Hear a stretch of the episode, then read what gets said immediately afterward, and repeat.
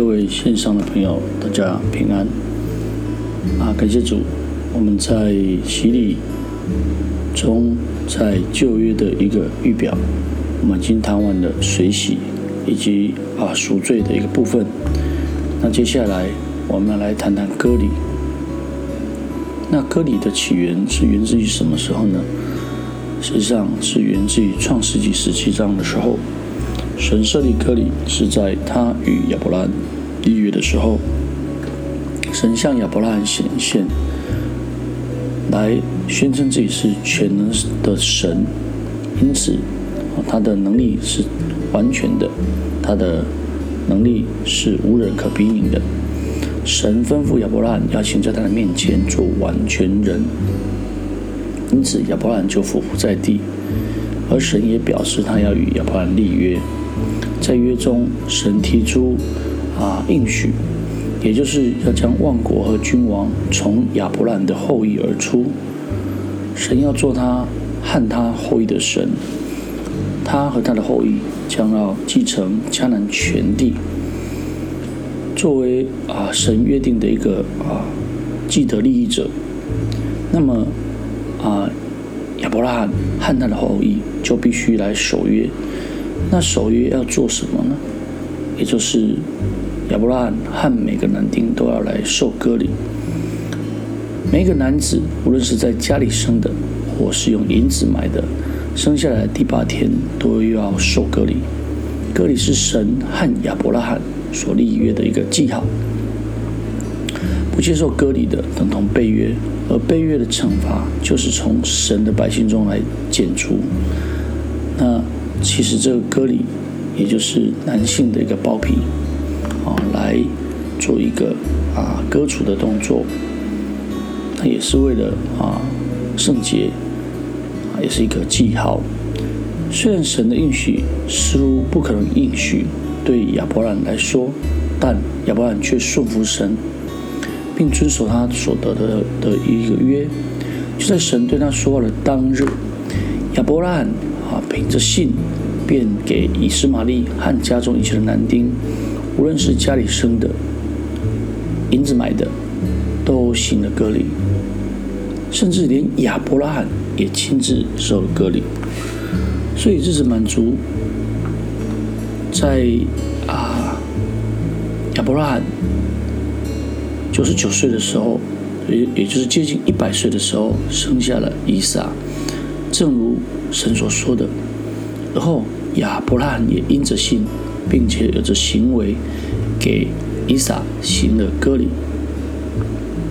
那这个割礼的遵守以及意义在讲什么呢？神设立割礼作为他与亚伯拉罕立约的一个记号，是在肉身之外的一个记号，表明神的约。因此主说：“这样我的约。”就立在你们肉体上，做永远的约。这记载在创世纪十七章的十三节里面。而亚伯拉罕的后裔要世世代代来遵守这个命令，因此割礼是参与亚伯拉罕之约的一个先决条件。这割礼把神的百姓从万国中分别出来。那么没受割礼的，就是在。这一个以色列国民以外，在应许的主业是啊局外人，所以当这一个西魏人事件，哦，这是在旧约的一个啊历史事件，企图娶雅各的女儿为妻，那雅各的众子们就来解释说，若是要把他们的姐妹蒂拿嫁给这个事件的话，那么便要受割礼。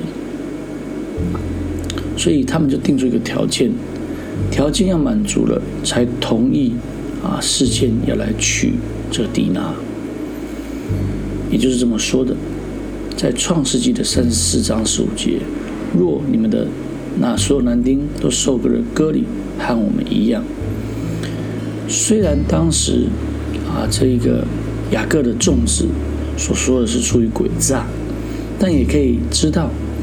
他们是如何看待割礼这这件事情？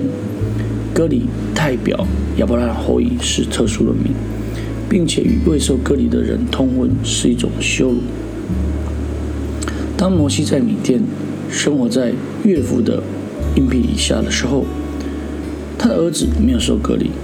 在回去埃及的路上，神遇见了摩西，想要杀摩西。神已经吩咐摩西警告法老了，如果他拒绝让神的长子以色列出去侍奉神，神就会杀他的长子。现在，神因为这未受割礼的儿子想要杀摩西，摩西自己离开他岳父的家，能够成为一家之主。但是他的儿子怎么能够还不受割礼呢？如果不受割礼，就违背了这一个神与亚伯兰的约定。而摩西也是希伯来人，那么他就是干犯神的约，那就算有罪了。那这时啊，非常敏感的摩西的妻子希波拉就割了他儿子的羊皮，留在摩西的脚前，神才放了他。那以色列人一直是来持守割礼的约，直到他们出埃及。这是我们从啊出埃及记里面逾越节的条例可以非常清楚的看出的。啊，记载在出埃及记的十二章十三节到四十八节里面，在里面这样谈到的：以色列全会众都要守这里，而这里就是逾越节。那若有外人寄居在你们中间，愿向主守约节，他所有的男子勿要受隔离，然后才容他前来遵守。他也就像本地人一样，但未受隔离的不可来吃这羊羔，未受隔离的不得参与啊这个逾越节。任何寄居和故宫必须接受隔离，并且所有的男子都要受隔离，才可以来参加逾越节。因此，割礼划分了神的百姓及外人，但是神在这个当中也让这些外人只要愿意来接受割礼的，就能够守约节。或许这也是未来外邦人能够得救的一个讯息。在洁净的律法中，神正式来啊规定，婴儿出生的第八天要行割礼。然而，那些在旷野路上所生的以色列民都没有受过割礼。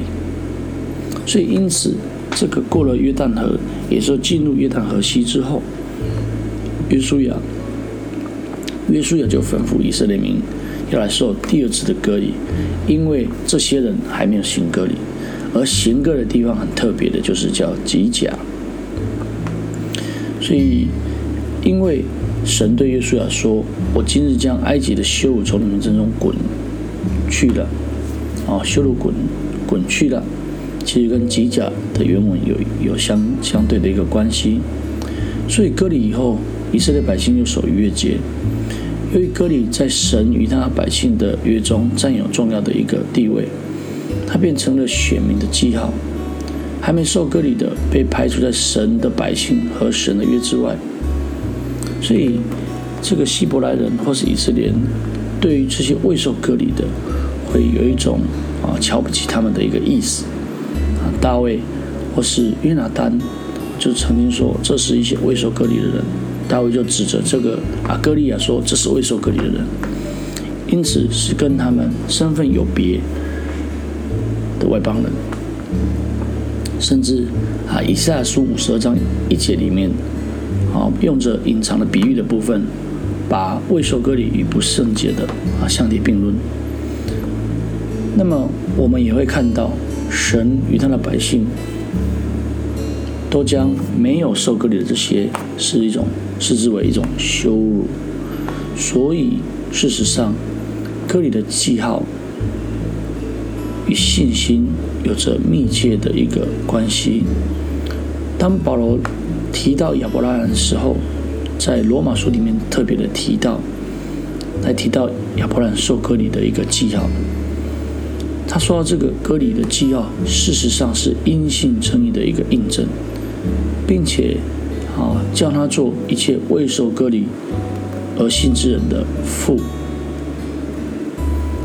因此，这就是一个啊印证，印证亚伯拉罕的信心。神应许亚伯拉罕从他本身要生出后裔，并且从这当中会再生出许多的后裔啊，也就是从以撒以后。而亚伯拉罕相信神，因此神就以此为他的义。那根据保罗哦所阐明的，亚伯拉罕接受割礼是神赐给他因信称义的一个印证，而亚伯拉罕也因信得生。借着守着肉的一个肉身上的一个割礼的一个记号，亚伯拉罕和他的后裔可以表明他们是属神的，相信神的一个子民。所以在割礼的这当中，也有着所谓啊隐藏的比喻。割礼割礼一词不仅仅指着亚伯拉罕所领受肉身的一个记号，事实上也是要除去某种不良的东西。当神差遣摩西去见法老的时候，摩西回答说：“他是嘴唇未受割礼的。”这是一个翻译以后的一个结果。那在和合本里面写着说：“啊，这是左口笨舌的，很特别的。”在啊希伯来文的翻译里面，就是提到是未受隔离的。神给以色列百姓的律法，其中一项就是有关在。应许地要栽种果树的一个圣洁，在利未记十九章的二十三节这么提到，这就是用隐藏的比喻。神说：“你们到了迦南地，栽种各样结果子的树木，就要以结果子如未受割礼的一样。”哦，这是隐藏的一个比喻。而割礼的隐藏的比喻，事实上也可以表示一个人对神的态度。啊，举例来讲，未受割礼的耳朵在讲什么？啊，在耶利米书六章四节里面，他说未受割礼的耳朵，其实就是转去不听神话的耳朵，很特别吧？还有未受割礼的心，指的是叛逆神的心。另外，摩西在律法的重生里面，哦，特别呼吁一些众人当爱主，以及啊谨守他的诫命，所以叫他们心里要受割礼，不可再应着景象。那么神也同时啊招呼他的百姓要悔改，这在啊耶利米书四章里面特别有提到，里面是这样谈到的：犹大人和耶路撒冷的居民啊，你们当自行隔离归主，将心里的污秽除掉。恐怕我的愤怒因你们的恶行发作，如火早起，甚至无人能以熄灭。所以这样的割礼，正是保罗谈到割礼的本质。哦，事实上是从内心的，啊，并不再是外在，而这就是一个隐藏的一个比喻啊，正如同神应许要洁净以及啊赎百姓的罪，神也亲自为他们受割礼。所以当摩西向百姓宣布约中的话时，他警告他们，如果他们的心转离神，咒诅将临到他们，但。在宣判咒诅之后，神向他们保证：如果他们再次来归向主，听从他的话，神就必将他们从被掳之地带回来。此外，摩西又预言，主神必为你和你的后裔行割礼，好叫你尽心尽心爱主你的神，使你可以存活。因此，我们在割礼的这个部分，啊，分成了三个段落来啊，详细的来解释。从割礼的起源是由啊创世纪十七章啊神对亚伯兰的应许开始，甚至我们来谈到割礼的遵守啊以及意义。若没有接受割礼，是一种羞辱，而且这是一个记号，甚至是分别为圣。那么。最后，我们用割礼作为隐藏的比喻的时候，可以发现，在先知书里面有特别用这隐藏的比喻来提醒以色列百姓要有内在的一个割礼的这样的一个本质。那么，这个应许其实已经是超越了外在的一个记号。我们可以看到，神内在公义的一个印记，在救赎的工作的新时代里面，神。将完成这属灵的割礼，使他的百姓来称义成圣。那么我们在这一段的部分，我们把它详细谈完了。那接下来啊，在第二章的部分，我们会继续的来谈谈啊这个施洗约翰啊受洗的部分，因为他算是旧约的最后一个先知，而他所做的事情正是为了主耶稣来预备道路啊！感谢主。那我们啊今天的分享就到这里啊，我们各位线上的朋友。平安，各位新上的朋友，再会。